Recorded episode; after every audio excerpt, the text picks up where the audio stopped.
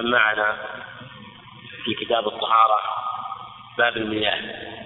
تقدم أن كتاب الطهارة مشتمل على أبواب. أولها باب المياه لأنه هو أهم الأبواب من جهة أن الماء هو الآلة التي تطهر بها بإزالة الأحداث والنجاسات الحسية والمعنوية وهي رفع الحدث الأكبر والأصغر ويزال به النجاسات التي تصيب البدن والثوب والبقعة فجاءت الأحكام ولله الحمد في هذه الشريعة واضحة بينة في أحكام المياه. ثم بعد ذلك ذكر المصنف رحمه الله أحكام النجاسات. وهذا مناسب لأننا لما علمنا حكم الماء وما هو الماء الطاهر الذي يستعمل والماء النجس الذي لا يستعمل احتجنا أن نعرف ماذا يزيل هذا الماء. بين المصنف رحمه الله النجاسات كما سيأتي بعد ذلك أن الماء يرفع الأحداث. لكن ذكر العلماء النجاسات قبل لأن العبد عليه قبل أن يتطهر قبل أن يتوضأ قبل أن يزيل الحدث الأكبر عليه أن يزيل ما علق ببدنه أو ثوبه من النجاسات لأنه لا يحسن أن يتوضأ أو أن يغتسل من الجنابة وهو متلطخ بالنجاسة. ولهذا كان النبي عليه الصلاة والسلام إذا أراد الاغتسال من الجنابة وش يبدأ؟ هل يغتسل مباشرة ولا يزيل الأذى؟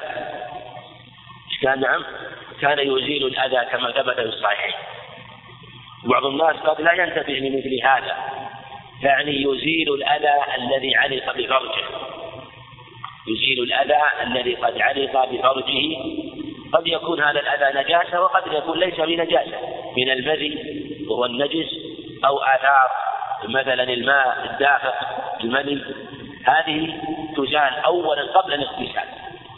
ولهذا ثبت في الصحيحين حديث ميمونة رضي الله عنها أنه عليه الصلاة والسلام كان أول ما يبدأ يغسل يديه في غسل الجنابة ثم يغسل فرجه يغسل فرجه يستفيد فائدتين مهمتين. أولا إزالة النجاسة والأذى من الفرج. هذا مهم وذلك بغسل فرجه الأمر الثاني أنك بعد ذلك ما تحتاج إلى أن تمس فرجك حينما تغتسل للجنابة ما تحتاج إلى مثل ذلك لأنك غسلته بنية إزالة أثر الجنابة مع إزالة الأذى. فلا حاجة أن تمسه مرة ثانية. ما حاجة؟ ولهذا تزيل الأذى بماذا؟ بشمالك لأن الإنسان لا يمس فرجه لا يمس فرجه بيمينه بل ينهى عن ذلك. إما نهي الكراهة أو نهي تحريم وهو ظاهر الحديث. قول النبي عليه الصلاة والسلام لا يمسن أحدكم ذكره بيمينه. فلا يمس ذكر بيمينه لأن اليمين لها كرامتها يتناول بها يأخذ بها يعطي بها يباشر يسلم بها. فاليمين للإكرام. إنما يباشر إزالة الأذى من فرجه بشماله. وهذا يبين لك أن هذه الشريعة مبنية على الحكمة ومبنية على الفطرة. وهذه الأمور لا تعرفها الديانات الأخرى هذه الخصال وهذه الآداب العظيمة في الحقيقة كلما نظرتها كلما ظهرت حكمة هذه الشريعة العظيمة. التي اعتنت بهذا الباب عناية عظيمة. خصال الفطرة وإزالة الأذى وإزالة النجاسات التي تنبئ عن أن الإنسان سوي ومستقيم.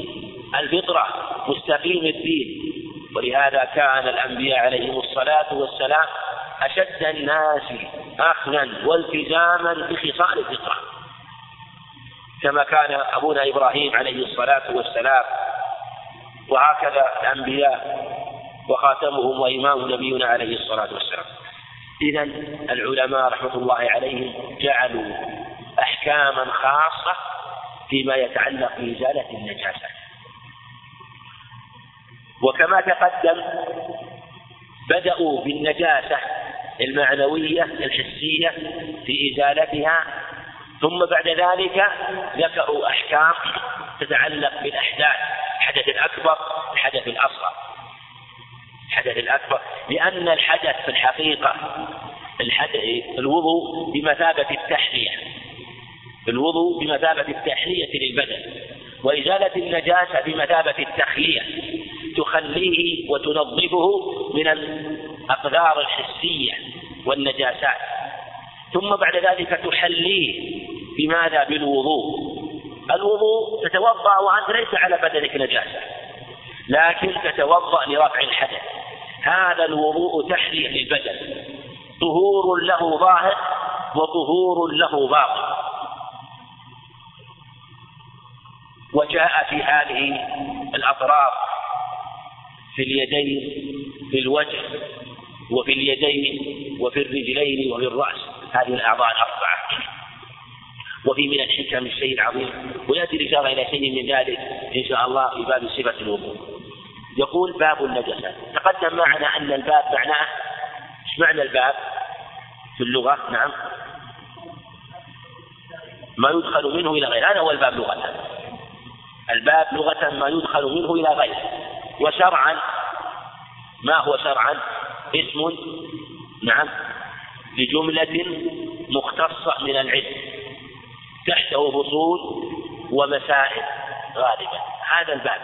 إذا قيل مثلا باب كذا هو اسم لجملة مختصة يعني هذا الاسم تحته أنواع من العلوم. باب كذا ثم تحت الفصل. مثلا مسألة وقد لا يكون تحته شيء من ذلك. حسب الباب. قد يكون باب كبير تحته فصول وأبواب وقد لا يكون كبيرا. فيه مسائل يسيرة فيكفي مثلا فيه ترجمة واحدة. فالباب اذا يفهمك أنه فيه مسائل. تقدم معنا أيضا أن العلماء يقسمون الأحكام ويجعلون الكتاب ويجعل الكتاب تحت أبواب والباب تحت الفصول حتى ينشط طالب العلم. كالمتنقل من بلد إلى بلد في طريقه ينشط حينما يقطع مرحلة. كذلك طالب العلم حينما يأخذ باب كذا ثم ينهيه يحس أنه حصل علم فينشط. خلاف ما إذا كان كتاب مسرود ما في لا فصول ولا أبواب يفتش الصفحات ينظر لعله يأتي موقف فصل أو باب فإذا وجد فيه ضعف وقد لا يكمل هذا الكتاب. لكن إذا أنهى مثلا باب يحس أنه أنهى شيء. فيبدأ المرة الثانية نشيط بداية جديدة. مثل المسافر الذي يصل إلى بلد ويرتاح فيه وينام ويأخذ ما يعينه على السفر ثم يبدأ كأنه لتوه خرج من بلد نشيط كذلك أيضا كتب أهل العلم فيها مراحل. يقف عندها طالب العلم فإذا أخذ هذه الجملة من المسائل في هذا الباب فأنهاها أحس أنه أنهى شيء. فيستريح ثم بعد ذلك ينتقل إلى باب آخر وهكذا حتى ينهي الكتاب بأكمله. ولهذا نرى هذا مثلا هذا الكتاب المختصر وغيره وغيره من الكتب هي مبنية على هذا التبويب النجاسات جمع نجاسة والنجاسات اسمان نجاسة الماء نجاسة عينية ونجاسة حكمية. نجاسة عينية ونجاسة حكمية. إيش معنى نجاسة عينية؟ يعني أنها نجاسة لا تطهر بحال عينها نجسة مثل الدم. ومثل سائر النجاسات البول ونحوه فهذه نجاسة عينية لا يمكن يقول الإنسان طهرها لا تطهر ونجاسات حكمية. نجاسات حكمية. إيش معنى حكمية؟ حكمنا بأنها نجسة. لكن ليست نجسة. في الأصل هي في الأصل ليست ليست نجسة. لكن حكمنا عليها بأنها نجسة. وش مثاله؟ وش مثال نجاسات حكمية؟ نعم. نعم. نعم. المني أنت على مذهب من يقول نجاسة يعني؟ لكننا قد يخالف غيرك يقولون طاهر. يقولون طاهر مثلا هو بالخلاف لكن إن قلنا إنه نجس هو نجاسة عينية. وهو في الحق الصحيح ليس بنجس. نعم. ارفع الصوت حتى يسمع الإخوان. الذي وقعت عليه عبارة عامة أحسن. أحسن مثل الثوب مثل ما سمعنا. الثوب طاهر لكن إذا وقعت عليه نجاسة يصير نجس. البقعة طاهرة الأرض إذا وقعت عليه نجاسة هي طاهرة إذا وقعت عليه نجاسة نجسة السجاد طاهر إذا وقعت عليه نجاسة صار نجيس إذا نجاسة حكمية حكمنا بنجاسة ولا في الأصل ليس بنجس. طيب النجاسة الحكمية يمكن تطهيرها ولا ما يمكن تطهيرها؟ يمكن تطهيرها بماذا؟ بغسلها بإزالة النجاسة بإزالة النجاسة هذه النجاسة يعني يمكننا أن نطهرها بإزالة النجاسة هذا الفرق بين النجاسة العينية والنجاسة الحكمية. فالعينية لا لا تطهر لأنها عينها عينها نجسة. من دم أو نحوه من سائر النجاسات التي تخرج من الإنسان أو المدي كذلك نجس ما يمكن تطهيره العين الحكمية التي تكون يمكن تطهيرها طيب هذا الكتاب أو هذا الباب مشتمل على ماذا؟ هل هو مشتمل على أحكام النجاسات العينية أو الحكمية؟ نعم أو كليهما. أحسنت. يعني إذا هذا الباب مشتمل على أحكام النجاسات العينية وأحكام النجاسات الحكمية. إذا نعرف في هذا الباب النجاسات العينية اللي هي نجسة في الأصل. وما الفائدة؟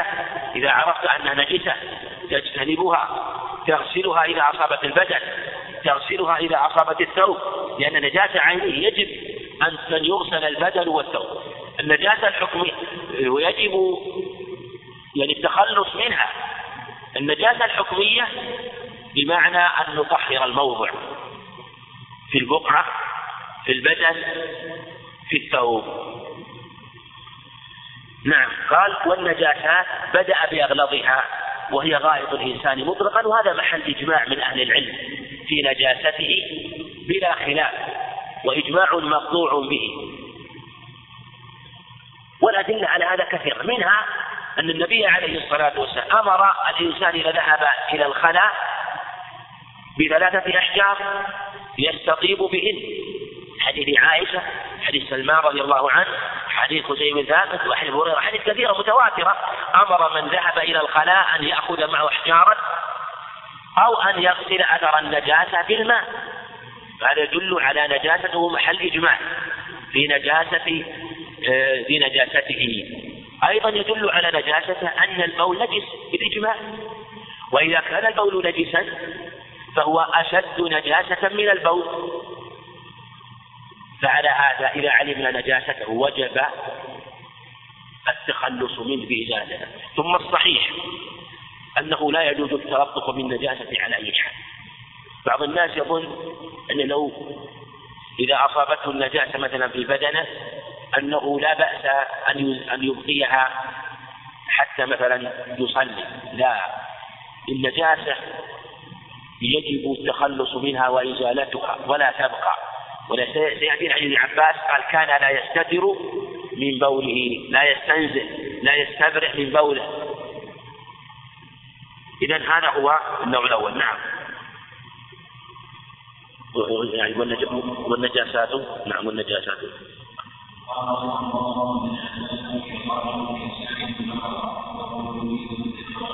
نعم نعم. وبوله. تقدم معنا أن البول أيضا نجس وهذا محل اتفاق من أهل العلم أيضا. ثبت في الصحيحين أنه عليه الصلاة والسلام قال لا يستتر من بوله ابن عباس. لا يستنزل لا يستبرئ. الاستبراء هو البراءة من الشيء وقبحه. لا يستبرئ من بوله. وفي حديث ابن عباس عن هريرة وحديث صحيح أكثر عذاب القبر من البول. أكثر عذاب القبر من البول معنى أنه من أسباب عذاب القبر هو عدم التنزه من البول وبالأولى ما هو أقبح من الغائب. ولهذا قال كان لا يستبرئ. عن ابن عباس أنه مر بقبرين. عليه الصلاة والسلام قال إنهما لا يعذبان وما يعذبان بكبير ثم قال بلى إنه كبير.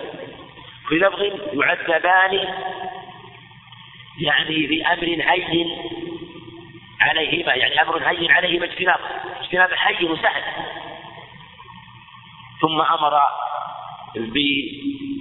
بجريدتين رطبتين فشقها نصفين أمر بجريدة رضي الله عليه الصلاة والسلام فشقها نصفين ثم وضع على كل قبر غرز في كل قبر شقا من هذه الجريدة ثم قال لعله يخفف عنهما ما لم تيبسا هذا مما أوحي إليه عليه الصلاة والسلام وعلم أنهما يعذبان والإنسان لا يعلم عذاب القبر. ولو سمع عذاب القبر ما هنئ له عيش ولا حياة. قال عليه الصلاة والسلام كما في صحيح مسلم لزيد ثابت لولا ألا تدابنوا لدعوت الله أن يسمعكم من عذاب القبر ما أسمع لكن من رحمة الله أنه لا يسمعه الإنسان. قول إلا الذكر الرضيع استثنى الذكر الرضيع. إيش معنى الكلام إلا الذكر الرضيع؟ يعني أن الذكر الرضيع حكم قوله أنه لا ينجس. يعني أنه ماذا؟ إذا صار ليس بنجس؟ نعم. أنه طاهر هذا ظاهر كلامه رحمه الله. يقول إلا بول الذكر الرضيع إلا الذكر الرضيع. الذكر الرضيع ما هو الذي لا زال يرضع في الحولين. لا زال في الحولين أو لو تجاوزها وهو يشرب من الثدي وطعامه من الثدي. إلا الذكر الرضيع. هذه المسألة مما خالف فيها رحمه الله ومما لا يوافق. والصواب خلاف قوله. وهو فهذا قول شاذ في الحقيقة الذي اختار رحمه الله.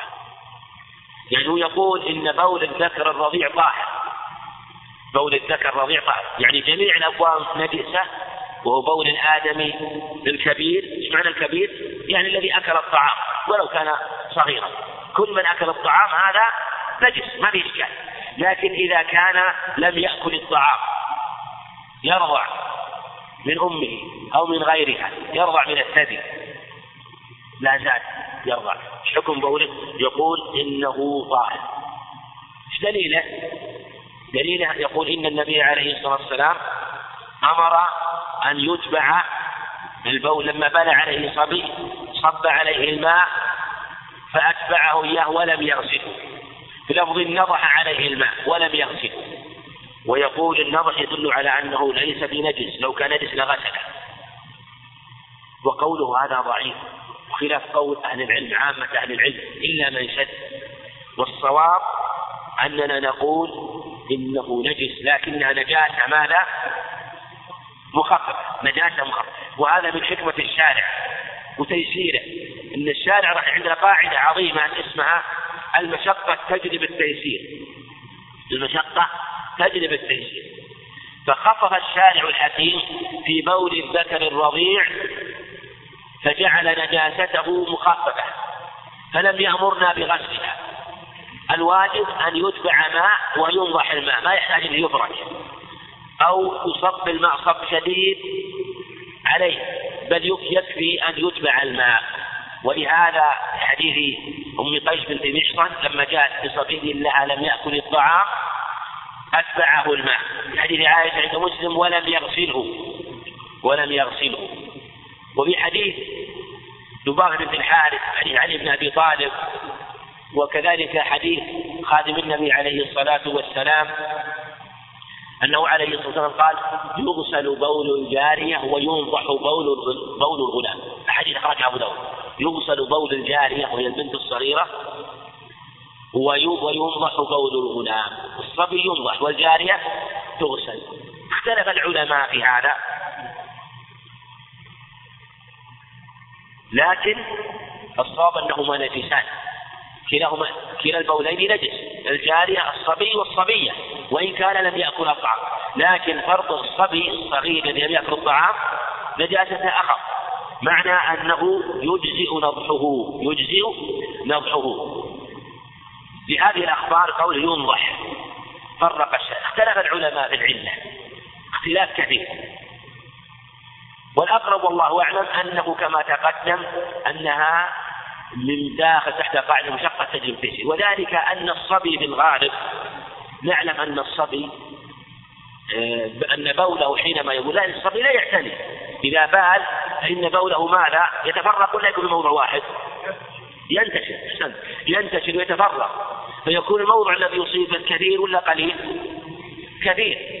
فلو أمر بغسله لشق فكان من رحمة الله أن أمر بنضحه هذه علة.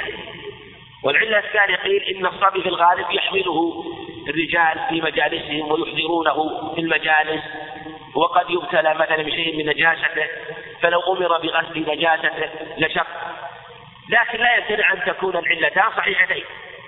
لأجل هذا ولأجل هذا. ما يمتنع أن العلتين صحيحتان. لا بأس بذلك. وعلى هذا يخفف في نجاسة الصبي الجارية ليست كذلك.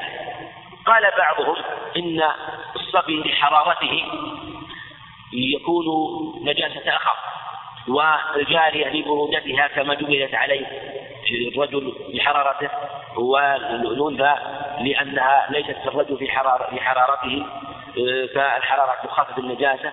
إذا الله أعلم بصحته لكن العلة الأولى أصح. وأظهر وأقرب كما تقدم. على هذا نقول إن هذا من باب التخفيف والتيسير. من باب التخفيف والتيسير وأن الذكر الرضيع يستثنى آه، في هذا الباب وأنه ينضح ولا يصل طيب تقولون في من يأكل أو طعام من الحليب؟ المجفف هذا. الصناعي نعم الصناعي. إيش تقولون؟ وش حكمه هذا؟ نعم. واضح السؤال؟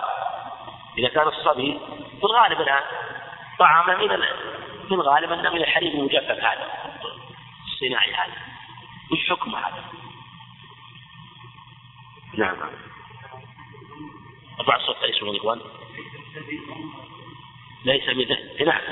وش يصير حكمه؟ يعني يصير حكمه حكم الكبار أحسن أحسن. طيب. توافقون على هذا الجواب واضح السؤال وجواب ولا لا؟ نعم في زيادة. ارفع الصوت شوي يعني. حكم حكم الكبار نعم.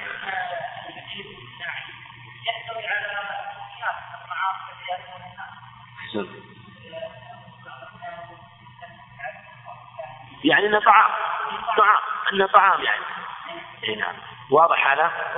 إذا على هذا نقول أنه أن الحليب الذي يأكله أو يشربه الصغار إذا كان طعاما الحليب فإن حكم الحكم ماذا؟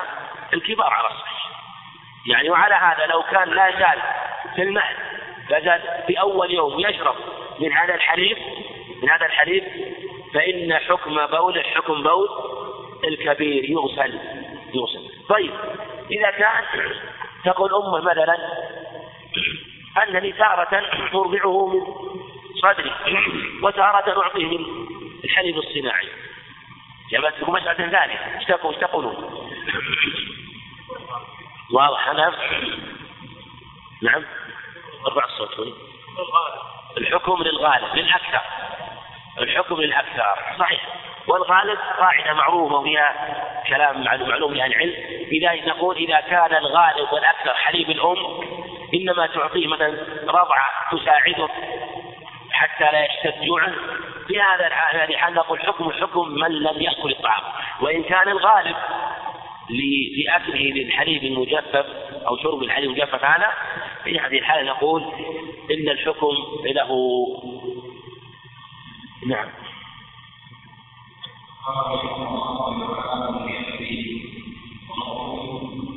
نعم.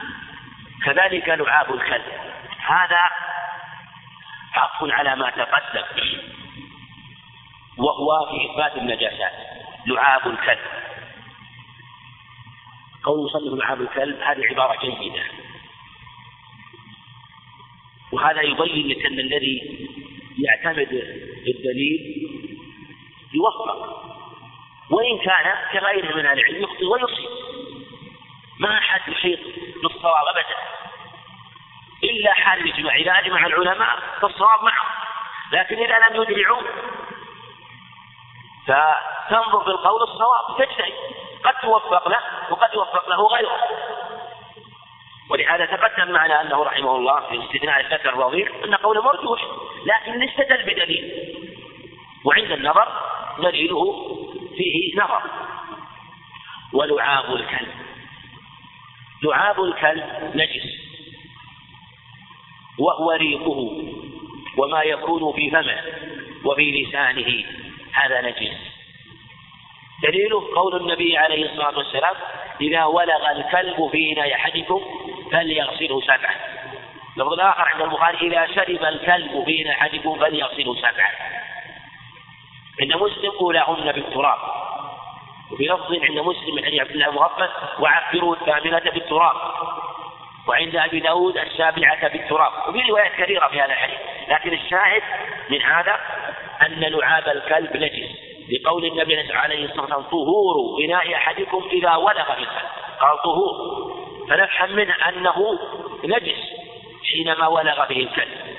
وعند مسلم إذا ولغ الكلب في أحدكم فليرقه إذا الدلالة على نجاسة ولوغ الكلب من عدة جهات أولا من قوله طهور إلى أحدكم. والطهارة لا تكون إلا من شيء نجس.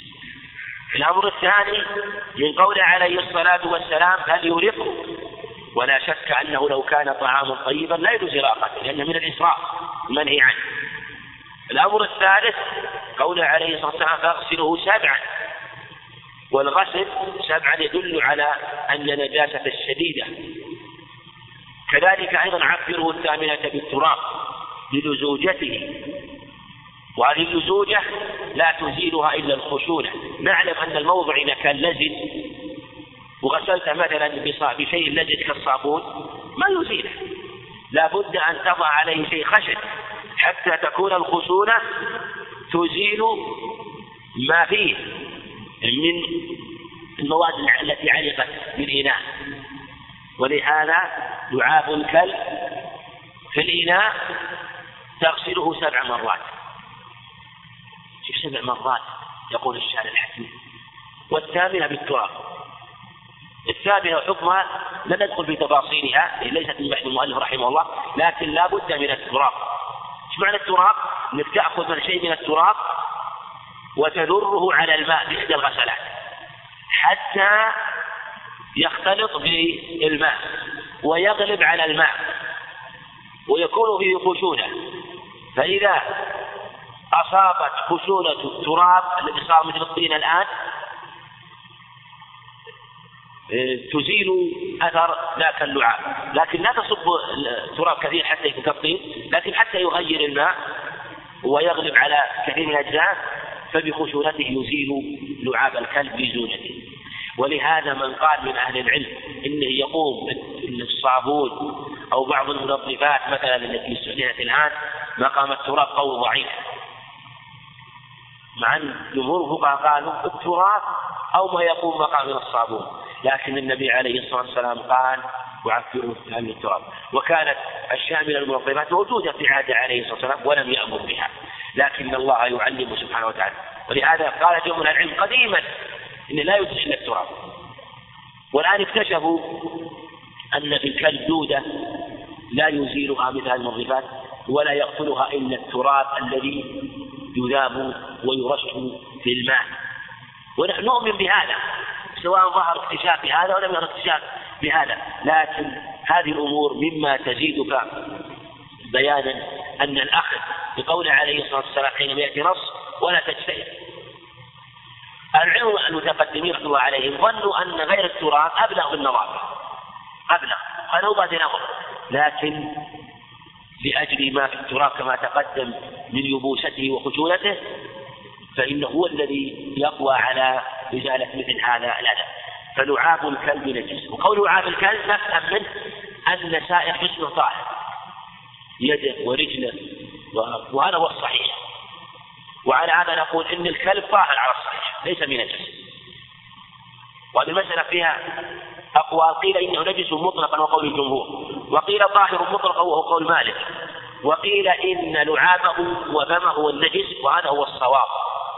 وهذا هو الصواب أن لعابه نجس وما سوى ذلك طاهر لأن الأصل في الأعيان عند الطهر فلا نقول نجس إلا بنين ولم يأتنا عن النبي عليه الصلاة والسلام إلا بغسل لعابه طيب إيش تقولون في كلاب الصيد الآن؟ لو إنسان أطرد الكلب على الطريق على الصيد صار يطرد وراها وأمسكها الكلب وغرز أنيابه فيها. وش حكم الموضع الذي غرز فيه؟ نعم. طيب وهو قال عليه الصلاة والسلام اغسلوا سبع عبد من التراب. الذي قال هذا قال رسول هذا. نعم. جد وين عقل استثناء عقل استثناء الاستثناء هذا في مسألة جاء استثناء في غير هذه المسألة بحديث ضعيف لا يصح. في حديث ضعيف لا يصح في غير هذه المسألة. في مع مع الاستثناء ضعيف اللي ورد عند النسائي قال النسائي خطأ. نعم. نعم. ارفع الصوت شوي. وعلى هذا إيش يكون؟ يعود إلى قاعدة المشقة تجري التيسير أحسن يعني هذا جواب. هذا جواب جيد. إذا قد يتعذر التحرز منه. ونحن ما الله تفضل ما أمسكنا عليكم. وعلى هذا نعود إلى هذا الدليل. اللي ذكرته وأن الله أمر أن نأكل ويتعذر علينا الآن. لا يمكن أن نأكل إلا بعد أن يمسك علينا. يمسك علينا. وهو والله عز وجل أباح لنا. ولو كان شيء منه محرم لاستثنى. ما نقول استثني؟ نقول لو كان محرما لاستثنى. فعلى هذا نقول إنه جائز إما من جهة سكوت الشارع عنه فلم يستثنه فأباحه لنا من جهة أن أن فيه مشقة والمشقة تجلب التيسير طيب هذه أو نقول يقول بعض العلم إن الصيد إن الكلب في الغالب يفتح بس لا يلعب يلعب فإذا أسرع في مشيه ويلحق ويلحق الصيد يكون مشي ماذا؟ شديد شديد. فإذا كان مشيه شديدا يكون لعابه ناشف وإلا رطب يكون لعابه ناشفا فينشف لعابه. فقالوا إنه في هذه الحال ما يعلق بالصيد شيء من رطوبة لعابه. لكن هذا الله أعلم. ما ندري لكن نقول الأقرب والجواب الأول أنه مهما كان نقول مشقة تجب تيسير وقد عفي عنه. ولهذا عندنا في الشريعة أمور عفي عنها في مجال عفي عنها وإن كانت نجسة. ولعل يأتينا إن شاء الله هذا في ذكر بعض الاستثناءات. وروث ولعاب الكلب والروث. الروث يقول إنه نجس. إذا عندنا الأصل في الروث أنه نجس. والروث يشمل روث المأكول وغير المأكول. هذا ظاهر العبارة. روث المأكول وغير المأكول. طيب شو الدليل عليه؟ قول النبي عليه الصلاة والسلام عليه المسعود لما ذهب روى البخاري أنه عليه الصلاة والسلام ذهب إلى الخلاء وتبع عبد الله المسعود حتى يحضر له حاجته فلما قضى حاجة النبي عليه الصلاة والسلام أمر أن يأتيه بأحجار بثلاثة أحجار. فأتاه بحجرين ما وجد الثالث؟ أتى بروثة رضي الله عنه. قال عليه الصلاة والسلام عن الروثة هذه ركس هذه ركس. في لفظ عند أحمد صحيح ائتني بذلك قال؟ هذه ركس. إيش معنى الركس في اللغة؟ الركس معنى ركس. نعم. اي نعم.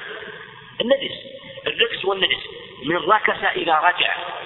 أركسوا فيها أعيدوا فيها يعني ولهذا الرجيع نكس لأنه رجع بعدما كان طيبا صار خبيثا.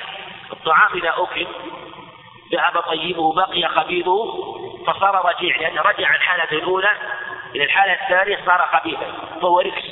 فقال النبي ركس. فالمعنى أنه نجس. أيضا قوله عليه الصلاة والسلام نهى أن يستنجى بالروث والعظام. والروث لا يستنجى به إذا كان نجس لأن النجس ما يزول النجس. فهذا هو الدليل. طيب. قد يقول قائل أليس النبي عليه الصلاة والسلام أمر العرنيين وناس من عرينة من قبل عرينة عكل وعرينة لما جاءوا إلى المدينة ومرضوا وفسدت أجوافهم وكانوا اعتادوا البرية. فلما دخلوا المدينة تأثروا بجو المدينة. ومعتادون البر. فأمرهم النبي عليه الصلاة والسلام ما أمرهم؟ أن يذهبوا إلى إبل بالصدقة وأن يشربوا من أبوالها وألبانها. أن يشربوا من أبوالها وألبانها. ثم شفاهم الله لما شربوا من إيش تكون أبوال الإبل؟ طاهرة ولا نجسة؟ وأرواثها طاهرة إذا أخذ العلماء من هذا قاعدة أن روث وبول مأكول اللحم وش حكمه؟ الطهارة بول المأكول من الأبقار والأغنام والإبل والدجاج والصيود وجميع ما يؤكل من وحشي ومستأنس فإن بوله وروثه طاهر وهذا هو الصواب وهو مذهب أحمد رحمه الله مذهب جماعة من أهل العلم. وذهب آخرين نجد لكن الصواب أنه طاهر وعلى هذا نقول هذه العبارة تكون خاصة في بول في روث غير المأكول وأنه نجس كما تقدم. نعم.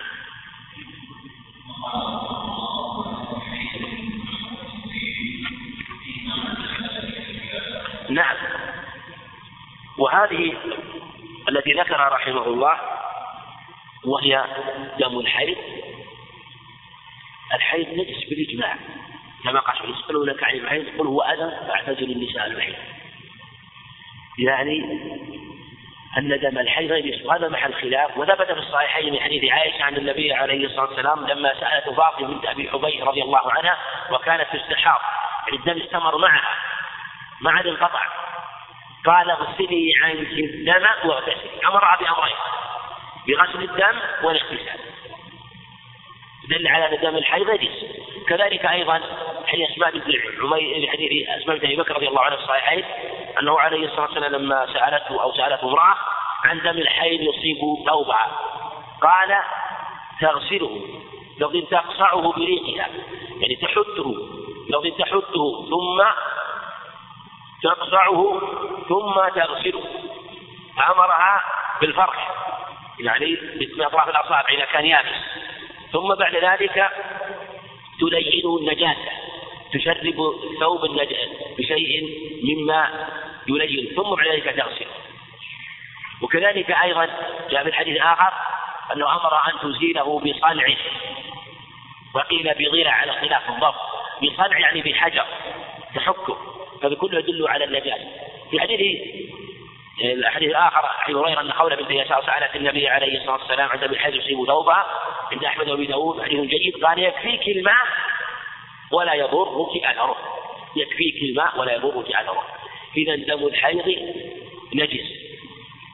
لكن إذا غسلته وبالغت في غسله ثم بقي لون ما زال لا يضر. كما قال النبي عليه الصلاة والسلام ولو كان أثر اللون موجود وهكذا أيضا الدم الآخر غير قوله ولحم خنزير. كذلك لحم الخنزير نجس.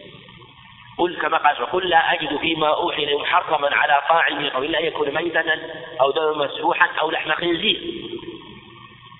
في أربع آيات المائدة والبقرة والنحل. وكلها قيدت ما في الأنعام أو دما مسفوحا أو دما مسفوحا ولحم الخنزير نجس بالإجماع لهذه الآية لهذه الآيات التي نصت على نجاسة لحم الخنزير. وفيما عدا ذلك خلاف. المصنف رحمه الله توقف في مثل هذا. وكأنه يشير إلى أن الميتة طاهرة. هذا قول ابن حكم الشاذ. والمصنف مع جلالة الشذوذ رحمه الله. لأن ما ذكر الميتة. ظهر كلام أن الميتة طاهرة.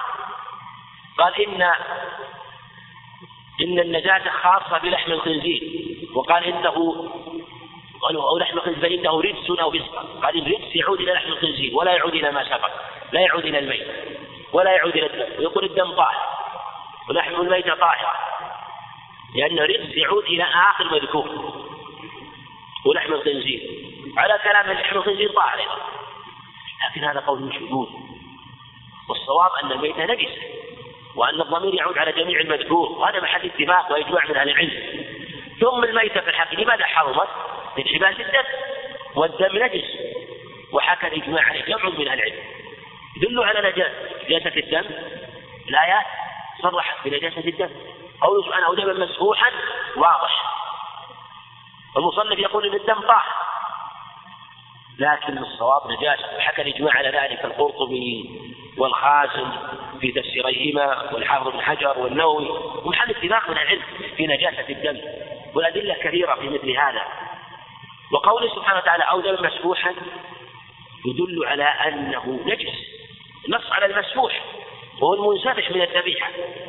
لكن الدم الذي ليس ينسفح يكون مثلا في الجلد يكون مثلا يبقى على اللحم هذا طاهر ولهذا لو أخذت الذبيحة وطبختها بعدما ذبحتها ولم تغسلها ولو أنه صار المرق أحمر من الدم فهو حلال طيب. بل بعض أهل العلم يرى غسل اللحم بدعة. وذلك أن غسل اللحم في الحقيقة يذهب كثيرا من فوائده. وذلك أن بقاء هذا فيه فائدة لأن هذه الدماء دماء عروق من داخل اللحم. لأن نفس اللحم منعقد من الدم ولو عصرته ربما نزل منه كشيء أحمر. ولهذا الكبد والضحات مستثنيات طاهرة حرمت حلت لنا ميتتان ودمان الجراد والحوت والكبد والضحات لكن الصواب كما تقدم في الدم أنه نجس والمحرم هو الدم المسفوح وهذا اما ان نقول إن الدم الموجود على الذبيحة أو على غيرها نجس خفف عفي عنه أو أنه طاهر وهذا يرجع إلى ما سبق للقاعده معنى أن المشقة تجري بالتيسير. ولهذا الإنسان يستجمر مثلا بالتراب أو بالمناديل ولا ولا يحتاج أن يغسل أثر البول والأذى يكفي إزالته بالتراب والأحجار. عفي عنه وقال النبي يكفيك الماء ولا يضر في اثر وقال في المذي أمر بنضحه والمذي لزج لا يزول إلا بالغسل وعليك أمر بنضحه فعفي عن يسيره وهذا من التيسير. وعلى هذا يكون هذه الأشياء نجسه لكن هنالك أشياء فيها خلاف آه، واختلف فيها. مثل المني الصواب طهارة. الودي والمدي الصواب نجاسة. ما هو المدي والودي؟ الودي في الغالب أنه يخرج عقب البول قد يخرج وهو شيء لزج شبيه بالمني لكن يكون أبيض. المدي يخرج في الغالب حين التذكر يتذكر الإنسان وربما يبتلى به كثير من الشباب كثيرا فيصيبه في بدنه وفي سراويله مثلا آه، أو في ثيابه شيء من الذي السائل اللزج الذي يصيب السراويل والبدن. فهذا ليس منه الغسل إنما منه الوضوء. وقد كان يصيب علي رضي الله عنه قال كنت رجلا مذاعا كان شابا رضي الله عنه وكان آه، ربما أصابه إذا كان إذا كان مع أهله آه، من النوم معهم أو ما أشبه ذلك فسأل النبي عليه الصلاة والسلام. وكان يغتسل يظن أن منه الغسل. وكان يغتسل في أيام الشتاء. اجتهد رضي الله عنه. قال حتى تشقق ظهري. الماء شديد البرودة في أيام الشتاء. شق عليه ذلك. استحيا أن يسأل النبي عليه الصلاة والسلام في مكان ابنته. فاطمة بنت النبي عليه الصلاة والسلام وهو زوجها. استحيا إن أمر يتعلق بأهله وأهله وعم هي بنت النبي عليه الصلاة والسلام. فأمر المقداد وفي أمر عمار رضي الله عنه أن يسأل النبي عليه الصلاة والسلام قال يغسل ذكره ويتوضأ. بس. هذا هو الواجب. يغسل ذكره وإن أصاب بدن شيء نضح عليه. هذا إذا كان يخرج خروج معتاد. لكن إذا كان خروج مستمر متواصل مثل السلس هذا لا يجب منه الوضوء إلا للوقت. يتوضأ مرة واحدة. مرة واحدة بس. مثل مثل سائر ما يكون سلس من سلس المري سلس البول وما أشبه ذلك نعم.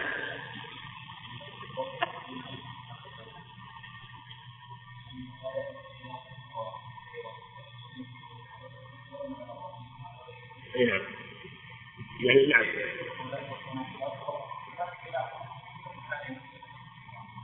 وفيما عدا ذلك فيما عدا هو في الحقيقة في اختلاف لكن خلاف شاذ. أما مسألة الميتة ما أدري عن هذا. الميتة ما أدري عن هذا. هل فيها خلاف؟ ما أدري. احتمال أنه وقف على شيء من هذا ما أدري عن المسألة وأنا ما راجعت مسألة لكن لأن لأن الإجماع واضح حكى الإجماع عليه جمع من أهل العلم.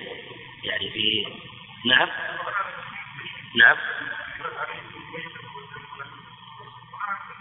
يقول هل الله يقول حرمت عليكم أمهاتكم وبناتكم وأخواتكم وعماتكم. إيش تقول بعد؟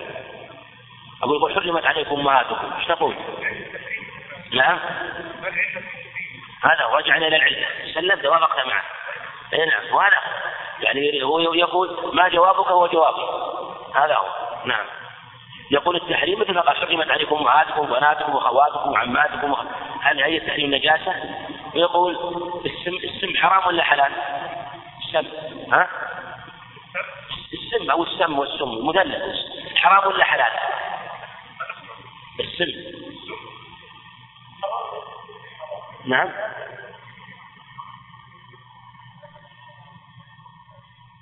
يعني حرام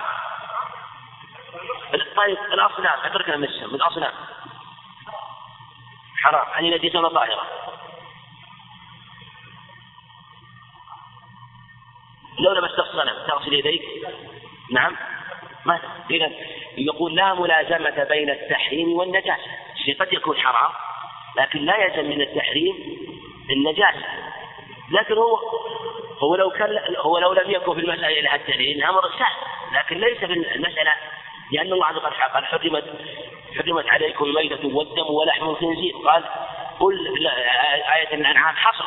قل لا أجد فيما أوحي إلي محرما على طعام أو إلا يكون ميتة أو دما مسفوحا أو لحم خنزير الدم نجس ولحم الخنزير نجس.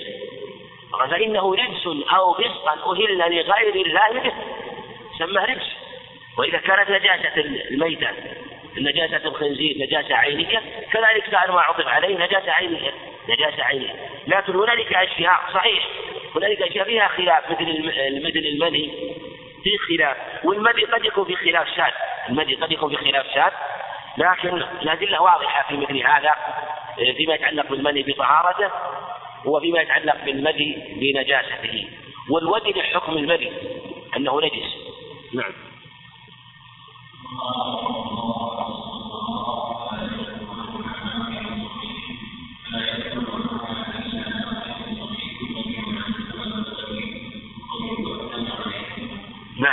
وهذه قاعدة مهمة. صحيح. ما ذكر الصحيح الأصل الطهارة. عندنا الأصل في الأعيان والأصل في كل شيء الطهارة.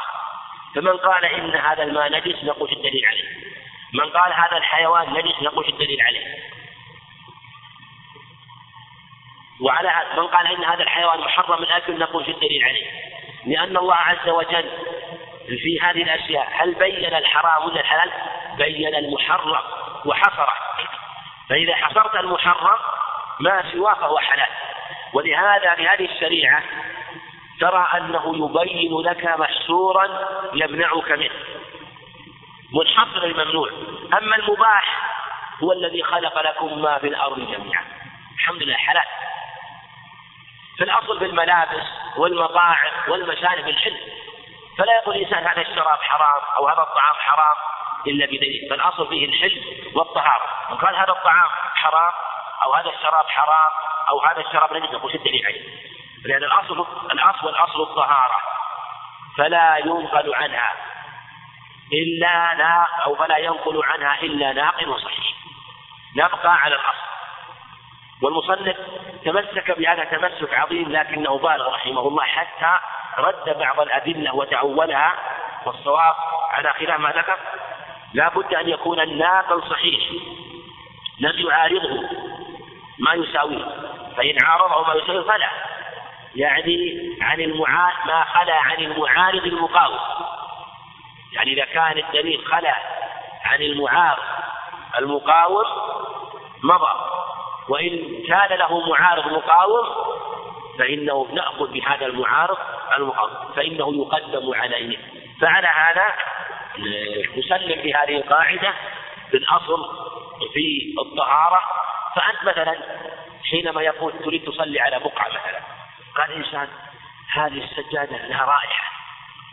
المكان هذا فيه لون متغير. يمكننا نجس شو نقول؟ الأصل الطهارة ولا النجاسة؟ نعم. الأصل الطهارة. الأصل الطهارة. طيب. هل مجرد الرائحة ينقلنا؟ لا لابد أن تكون الرائحة رائحة ماذا؟ نعم. أن تكون الرائحة رائحة نجاسة. أما مجرد صدور رائحة رؤية لون؟ هذا لا يؤثر لا يؤثر. غاية الأمر أنك شككت. هل هو نجس أو طاهر ما دمت شككت فعندك يقين هو أن الأصل في هذا المكان أنه طاهر الأصل في هذا المكان أنه طاهر وهذا يريحك. يريحك راحة عظيمة. فإذا أتيت إلى هذا المكان تصلي عليه. حتى ولو كان هذا المكان مثلا محل لطريق الأطفال والأولاد. لكن لو جاءنا إنسان قال هذا المكان قريب من موضع الخلاء. والخلاء هذا فيه نجاسات. ويخرج الصبيان ويطعون على هذا المكان كثيرا. ويغلب على ظني أن أن أن أقدامهم تصاب بالنجاسة فيصيبون هذا المكان في هذه الحال يصير عندنا الظاهر أنه ماذا؟ نجس والأصل أنه ظاهر عندنا تعارض الأصل والظاهر هذه قاعدة إذا تعارض الأصل والظاهر ماذا يقدم؟ هل يقدم الأصل أو الظاهر؟ قاعدة عظيمة وشريفة إذا في هذه الحال نقول إن كان الظاهر خبر إن كان الظاهر حجة مثل لك إنسان أنا رأيت نجاسة وقعت عليه من الحمام. انتهى الأمر هو نجس. لأنه إذا كان الظاهر حجة شرعية مثل خبر أو شهادة أو رؤية هذا واضح. لكن إذا كان الظاهر مجرد قرائن يعني مشتمل بنجس لأنه قريب من موضع الخلا والصبيان يطعونه هذا الظاهر إن قوي هذا الظاهر وجدت رائحة تعمل بها. ما وجدت؟ نقول الأصل هو الطهارة فتارة نرجح الظاهر تارة نرجح الباطل وتارة نخرج قولين ما لم يكن الظاهر حجة شرعية. نعم.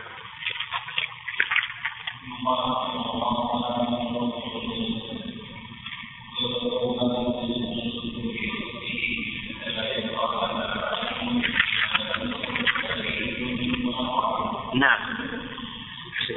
باب تطهير النجاسات. الباب تقدم معنا أيضا أن هذا باب ثاني في أبواب الطهارة. لما ذكر النجاسة يقول قائل علمنا حكم النجاسات كما تقدم أو شيء مما ذكر رحمه الله من النجاسات فانحصرت النجاسات فعلمنا كيف نطهرها. عندنا النجاسة علمنا أن هذا نجس وأن هذه العين نجسة. كيف نطهرها. وهذا يعني فيما يمكن تطهيره. لأن تقدم معنا النجاسة نجاسة نجاسة عينية ونجاسة حكمية. النجاسة العينية لا تطهر. علمنا أنها نجس يجب اجتنابها لكن إذا أصابت هذه النجاسة العينية مكانا طاهرا. صار نجسا حكما. فعلى هذا يكون هذا الباب في أحكام تطهير النجاسة الحكمية. كما أن الذي قبله في النجاسات العينية. وهذا الباب في تطهير النجاسات أي النجاسات الحكمية. لأن هي التي تطهر أما النجاسات العينية فلا تطهر كما تقدم معنا. تطهير النجاسات وهذا أيضا من رحمة الله سبحانه وتعالى. في شريعة من تقدم كانت النجاسة إذا أصابت البدن إذا أصابت الثوب ما في سبيل إلى تطهيره في شريعتهم في شريعة بني إسرائيل آثار وأغلال إذا أصابت النجاسة مثلا طرف الثوب طرف العمامة إيش كانوا يعملون؟ يقص. ضربه بالمغراب كما جاء قصة ابن موسى وغيره أنهم كانوا قال ولهذا نهى النبي عليه الصلاة والسلام عن التشديد في هذا. كانوا إذا أصابت النجاسة مكانا يقرب ويزال يقرب أن يقطع يقص.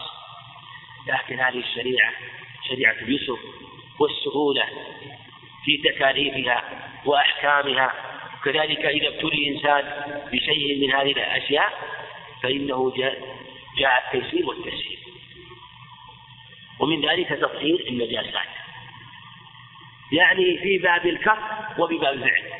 في سهولة في باب الكف وهو التطهر للنجاسات وسهولة في باب الفعل وهي التكاليف الشرعية معنى أنها سهلة وميسرة. قال ويطهر ما يتنجس بغسله. يقول يطهر ما يتنجس بغسله. يعني يتنجس الذي هو ماذا؟ هو المكان أو الثوب أو البدن. هذه لا شيء إما البدن أو الثوب أو الملابس يعني أو البقعة بغسله. هذا يبين أن الأصل هو الغسل لا النقش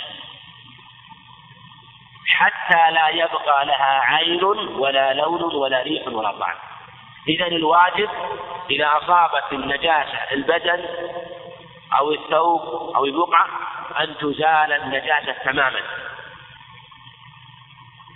حتى يزول جميع جميع ذلك، في الدليل عليه؟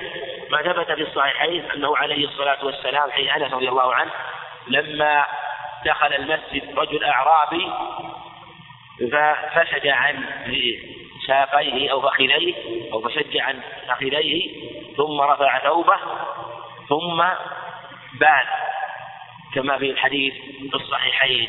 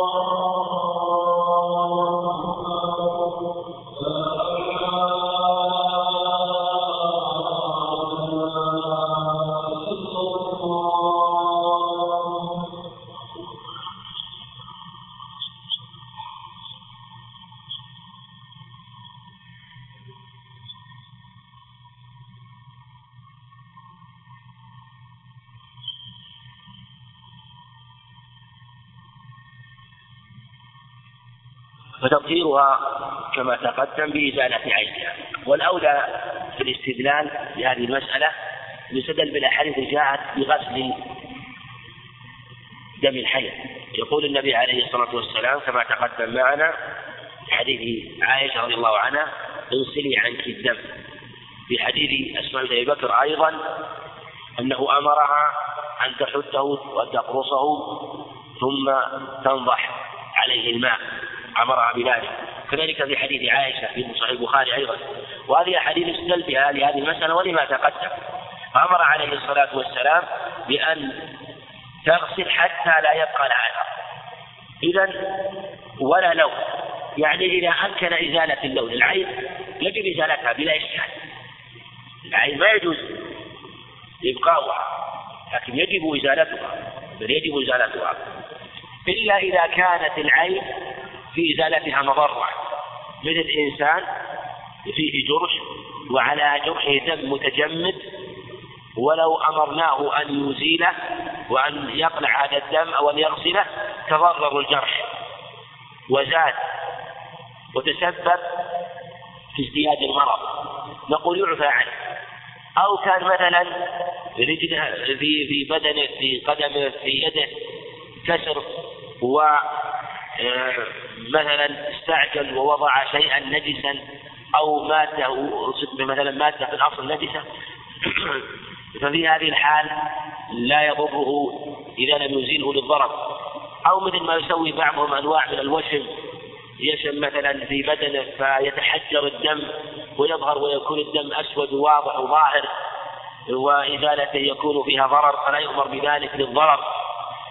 فعلى هذا نقول هذا يلتقي مع قاعدة الضرر بأن الضرر يزال. الضرر يزال. ولهذا النبي عليه الصلاة والسلام أمر المستحاضة أن تصلي في المسجد والدم يقطر منها. تقول عائشة رضي الله عنها كانت إحدى أزواج النبي عليه الصلاة والسلام تصلي والقصد تحتها. القصد تحتها ينزل الدم منها في المسجد. للمشقة ومع ذلك هي تستكثر يعني آه، تضع عصابة على محل خروج الدم لكن لشدة اندفاع الدم ولأنها مستحاضة رضي الله عنها ما قويت عصابة الدم على رد الدم فكان الدم ينزل معها وكانت تصلي في المسجد والقص تحتها رضي الله عنها. وهذا يبين أنه حينما يكون في مشقة يعفى عنه ولو كان في النجاسة موجودة ولا لون ولا ريح. لون إن كان يمكن إزالته لكن إذا كان اللون يشق إزالته فكما قال عليه الصلاة والسلام يكفيك الماء ولا يضر شعره لو كان على مثلا إنسان في بدن نجا في ثوب نجاسة في الغالب أن اللون يبقى في الثوب فغسله بركة غسله بركة وبقي أثر لون. نقول لا يضر. بعض الناس يشدد. يعني بعض الناس حينما يسأل أو يتصل أو يسأل يقول بقي لون حاول وأنا صليت وجدت أثر لون نقول غسلته نعم فركته نقول نعم. نقول يكفيك؟ الماء ولا يضرك. أثره كما قال النبي عليه الصلاة والسلام لخولة بنت يسار حينما سألته ولا طعم لأنه الطعم يدل على وجود عين من أعيان النجاسة نعم. ويطهر أعيد العبارة ويطهر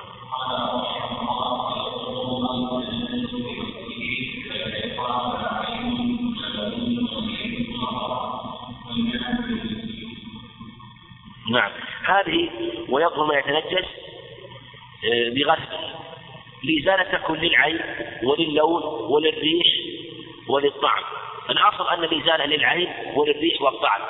ذكر اللون في الحقيقة لأنه أثر نجاسة وهو في الحقيقة أثر عين لكن اللون فيه تفصيل. وظاهر عبارة المصنف أنه يجب إزالة اللون. وهذا فيه نظر. الصواب أنه لا أن اللون مثل ما تقدم إن كان لونا بينا يمكن إزالته. أما إذا لم يمكن إزالته فكما تقدم. والنعل بالمسح كما في حديث أبي سعيد وحديث أبي هريرة عند أبي داود وحديثان جيدان أنه عليه الصلاة والسلام قال إذا أتى أحدكم المسجد فليمسح بنعليه بالتراب. فإن كان به ماذا فليمسحه بالتراب؟ لفظ فليدركهما بالتراب. حديث سعيد الخدري معناه فدل على أن التراب يزيل النجاسة وأنه من المزيلات. وهذا سيأتي معنا أنه دليل بقول جيد لأن الماء يزيل النجاسة وأن غير الماء يزيلها أيضا.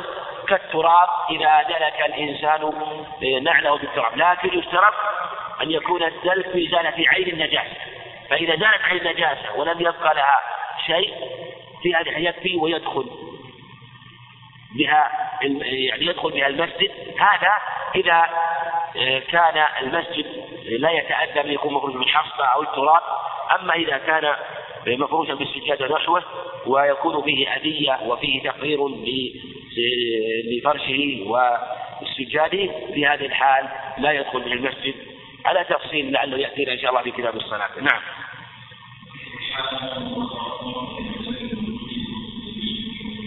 والاستحالة مطهرة. إيش معنى الاستحالة؟ الاستحالة التحول. معنى إذا استحال الشيء من حال إلى حال. هذه الاستحالة. فإذا مثلا تقدم معنا إشارة إليه في الدرس آه، في باب المياه فيما إذا انقلبت مثلا النجاسة إلى حال أخرى.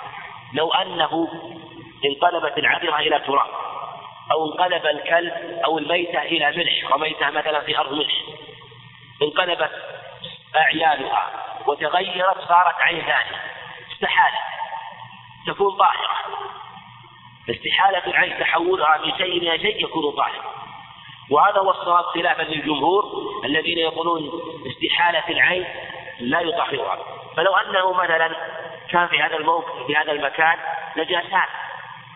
موقف فيه نجاسات. مع المدة مع الهواء مع بعامل الهواء والتراب والريح وطول الزمن انقلبت هذه النجاسات صارت تراب إيش نقول؟ نقول تراب طيب وصعيد طيب يجوز الصلاة عليه والتيمم به عند عدم الماء أو عدم القدرة على استعماله والجلوس عليه لا بأس ولو أصابه الماء فإنه آه، لا يكون نجسا طاهر انقلبت هذه الأعيان وصارت أعيانا أخرى طاهرة لأن الأعيان تتبع الصفات والصفات طيبة فالأعيان طيبة كما تقدم لنا. يدل عليه دليل واضح بين أن النبي عليه الصلاة والسلام الخمر لو كان إنسان عنده خمر عنده عنب مثلا تحول إلى خمره ما يديه وتحول الخمر إلى خل. وش حكم الخل هذا؟ طعام طيب. وخير الخل خل الخمر. خير خلكم خل خمركم. وليس حديثا. لكن لو تحول لكن لو تحول هذا الخل هذا هذا العنب إلى خمر. أو كان إنسان مثلا يشرب الخمر يشرب الخمر. تحول الخمر بدون إرادته وبدون قصده ويريده خمرا. لكن تحول هذا الخمر إلى خل. إيش يكون في هذه الحال؟ طيب ولا خبيث؟ طيب.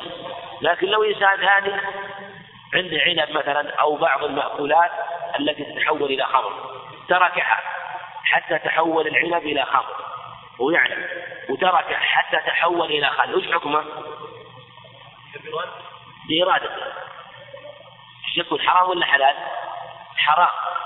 لا يجوز. لأن النبي عليه الصلاة والسلام سئل عن الخمر اتخذوا خلا؟ قال لا. شوف شو اللي فرق النية والقصد؟ النية جعلته طيبا النية جعلته خبيثا. لما نوى أن يجعله خمرا أن يجعله خلا جعلته خبيثا حتى يسد الشارع الباب باتخاذ يجعل اتخاذ الخل من الخمر. فعلى هذا لو تحل لو تحولت الخمر إلى خل بغير قصد من صاحبها فإنها طعام طيب طعام طيب. استحالة. انقلبت كانت خبيثة. حرام شربها.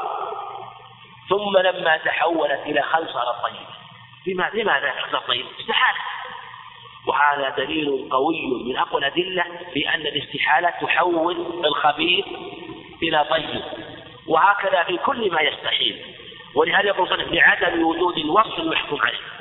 الوصف النجاسة أو وصف الخبث جاهز وهذه قاعدة مهمة. أن الأعيان تتبع الأوصاف. إذا كانت الأوصاف طيبة فالأعيان طيبة. إذا هذا خل هذا تراب ليس نجاسة. هذا ملح الآن كان في الأصل ميتة. وهذا هو الصواب كما تقدم. أيضا يدل له مثل ما تقدم إذا كان أنه آه، تراب إذا كان التراب نفسه يحول أسفل النعل إلى آه، من النجاسة إلى الطهارة يقربها إلى الطهارة ويحيلها إلى الطهارة كذلك أيضا يعني ربما مع أحيانا أن بعض أعيان النجاسة بفعل الدلك تحولت تراب بفعل الدلك. فكذلك من باب أولى إذا كان هذا التحول مع الزمن فإنه أبلغ في التحول من النجاسة التي هي العذرة إلى شيء طاهر الذي هو التراب ونحوه من النجاسات التي تحولت إلى أعيان طيبة نعم.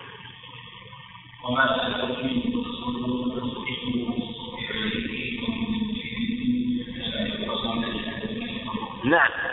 هذا نوع آخر. لأن تطهير النجاسات أنواع. تقدم ما يتنجى ما ما يطهر بغسل. هذا النوع الأول. وهذا يبين لنا أن هذه الشريعة واسعة في تطهير النجاسات. لأن الشيء أحيانا يكون نجس لكنه يكون كثير. يكون كثير تعافه النفس يقول هل يمكن تطهيره؟ الآن هذا الماء نجس عندك الآن ماء في إناء وقعت فيه نجاسة والإنسان محتاج إلى هذا الماء عنده قليل. وما دام نجس ما يجوز استعماله. يقول هل لي أن أستخدم هذا الماء نجس؟ نقول يمكن إذا تحول إلى ماء طاهر. إذا طرق التطهير إما بالإزالة أو بالإحالة كما في النوع الثاني أو بالزيادة على الماء على الشيء النجس أو بالأخذ منه. أو كلها طرق. إما بالإزالة كما تقدم تزول النجاسة. أو بالإستحالة تستحيل النجاسة. أو بأن تغلب النجاسة. تغلب النجاسة بأن تصب على الماء على الماء النجس.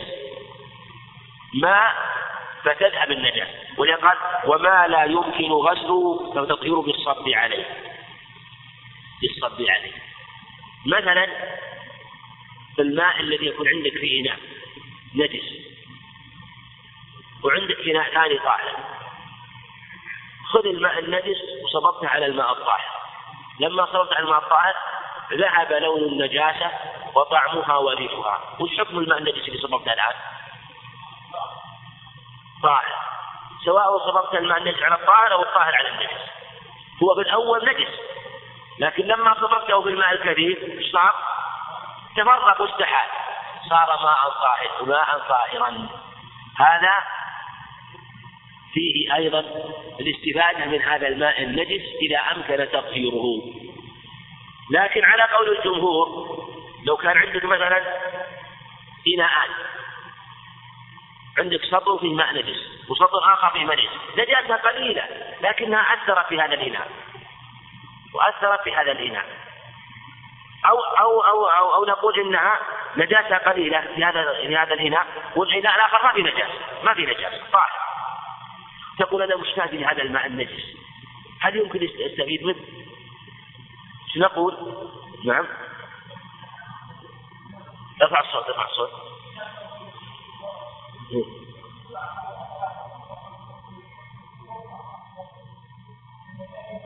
يعني على قول الجمهور أنك إذا صببت لا هذه الصورة. عندنا هذا نعم. عندنا مثلا عندك سطر وسطر ومع قليل. وهو وهو دون القلتين على قول الجمهور أولا. ولو صبيت عليه طيب زالت طيب زالت النجاسة. لا هو دون القلتين الآن. والنجاسة زالت يعني نجس. لأنه دون أحسن.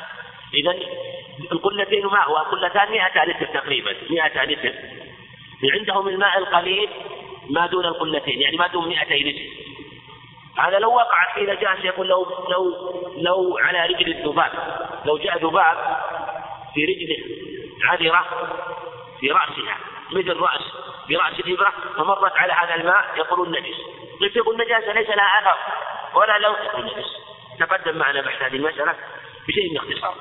لكن نقول على الصحيح إنه طاهر. والمسألة هذه عندنا ماء نجس. ظاهر النجاسة فيه. وماء طاهر. ماء طاهر. كيف نستفيد من هذا الماء النجس؟ أن تأخذ هذا الماء النجس وتريق عليه الماء الثاني فلا تظهر فلا يظهر أثر النجاسة في هذا. فتستحيل النجاسة ولو كان دون القلتين يكون؟ يكون طاهرا.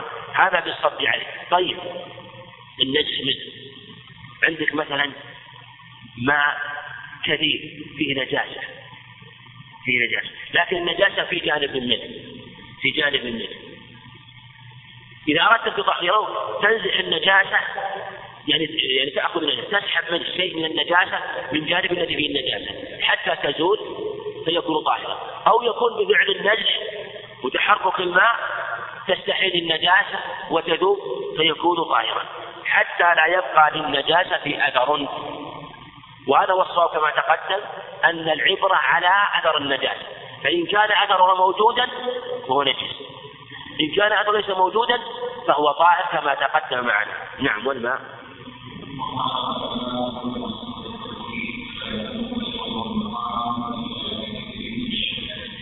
المصنف رحمه الله يعني عبارته يعني عبارة رحمه الله فيها شيء من اختلاف. مع أنه يعني بنى كتابه على القول وأرجح إلا أنه له من اضطراب رحمه الله. يقول هنا والماء هو الأصل في التطهير فلا يقوم غيره مقام إلا بإذن من الشارع. يعني يقول إنه لا تزال النجاسات إلا بالماء. غير الماء نقف على الدليل. نقف على الدليل. بس. الشيء اللي ورد الدليل وأنه يزيل النجاسة نقول إنه يزيلها لورود الدليل الخاص. مثلا مثلا وش مثاله؟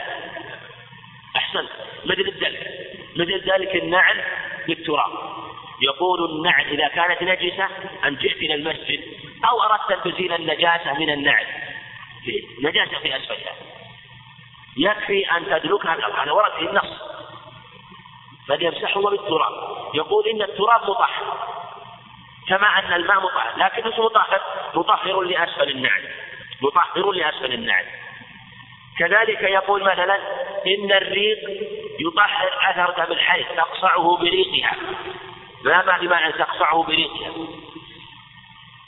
كذلك يقول في بعض المسائل بحسب الأدلة يعني بالتأمل والنظر. إذا يقصر المسألة على الماء الماء مطهر بكل شيء وغير الماء بحسب ورود الدليل.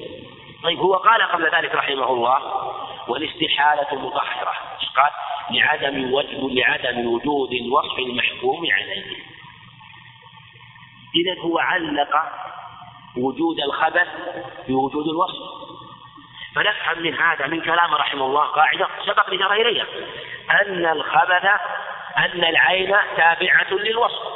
فإن كان وصفها خبيثا فالعين خبيثة. وأخذ من حديث الاستحالة حديث اللي هو استحالة الخمر. والاستحالة مطهرة. قول الاستحالة مطهرة هذا في الحقيقة يشمل كل تطهير ما استثنى شيء.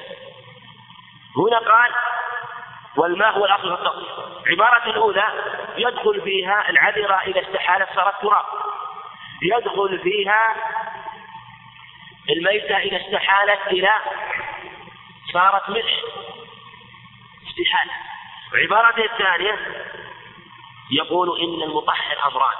الماء وما جاء الدليل بالنص عليه مثل دلك أسفل النعل ومثل أيضا إزالة أثر البول ونحوه بالتراب أو بالأحجار بالاستنجاء والاستجمار. هذا ورد به النص. وهذا في الحقيقة شيء من الاختلاف في كلام ولهذا نقول إن الصواب أن كل ما أزال النجاسة من المزيلات فإنه مطهر. لكن الأصل في الإزالة هو الماء. هذا هو الأصل في الإزالة. الماء وغيره من المزيلات إذا أمكن أن يزال به فإنه يكون مطهرا. والنصوص جاءت في هذا واضحة. والشريعة علقت إزالة النجاسة بزوال الأوصاف الخبيثة. ويتقدم مع استحالة الخمر إلى خلف أيضا دلك النعل بالتراب. أيضا إزالة أثر الاستنجاء أثر الأذى من البول والغائط بالتراب والأحجار. دليل في المسألة. وأيضا ورد تقصعه بريقها. لكنه هذا من باب التخفيف وهذه كلها دلالات تدل على أنه كل ما أزال النجاسة؟ فإنه مطهر. وهذا هو الصواب في هذه المسألة خلافا للجمهور وهذا أيضا قول لأبي حنيفة رحمه الله. تقدم معنا أن أبا حنيفة له قول جيد في أن الماء طهور وإن تغيرت صفاته الثلاث تغير لون وطعم وريحة كذلك أيضا له قول جيد في إزالة النجاسة أنها تكون بالماء وبسائر المزيلات الأخرى من غير الماء. للدلالة بالأخبار التي تقدم وإذا كان الخمر بانقلابها تكون طعاما طيبا بمجرد انقلابها مع أنها كانت خبيثة قبل ذلك فغيرها من باب أولى إذا كان المزيل لها ليس هو إذا كان غيرها. الخمر أزالت النفس أزالت الخبث عن نفسها. فإذا كان الذي أزال الخبث شيء آخر من باب أولى أن يكون مطهر مثل مثلا النجاسة لو كان عندك نجاسة مثلا وكان وزالت بفعل التراب والهواء والريح فالصحيح أن النجاسة تطهر لو إنسان لو لو أن عندك مثلا مكان أصابته النجاسة بفعل الشمس مع قوة الشمس والهواء والريح زالت النجاسة. مع أن النجاسة في هذا المكان؟ لا لون لا رائحة زالت. نقول الصحيح طهرتها والدليل عليه والدليل عليه أنه عليه حديث ابن عمر رضي الله عنه صحيح البخاري قال كانت الكلاب تقبل وتدبر في مسجد رسول الله صلى الله عليه وسلم ولم يكونوا يرشون شيئا من ذلك. الكلاب كانت تقبل في مسجد في لفظ آخر سناد صحيح كانت تبول. كانت تبول. قال ابن عمر ولم يكونوا يرشون شيئا من ذلك. إيش كان يزيلها؟ كان يزيلها الشمس والهواء والتراب. وهذا كما تقدم دليل في المسألة في زوال النجاسة. وهذه المسألة التي تقدمت معنا سيأتي إن شاء الله في يعني في كل درس سيكون في ابتداء الدرس مناقشة أو تعرض لرؤوس المسائل التي سبق الإشارة إليها تعرضا يعني بعرضها بعرضها مع النقاش فيها حتى يكون أدعى ثباتها وفهمها. نسأله سبحانه وتعالى ولكم التوفيق والسداد والله أعلم. وصلى الله على نبينا محمد.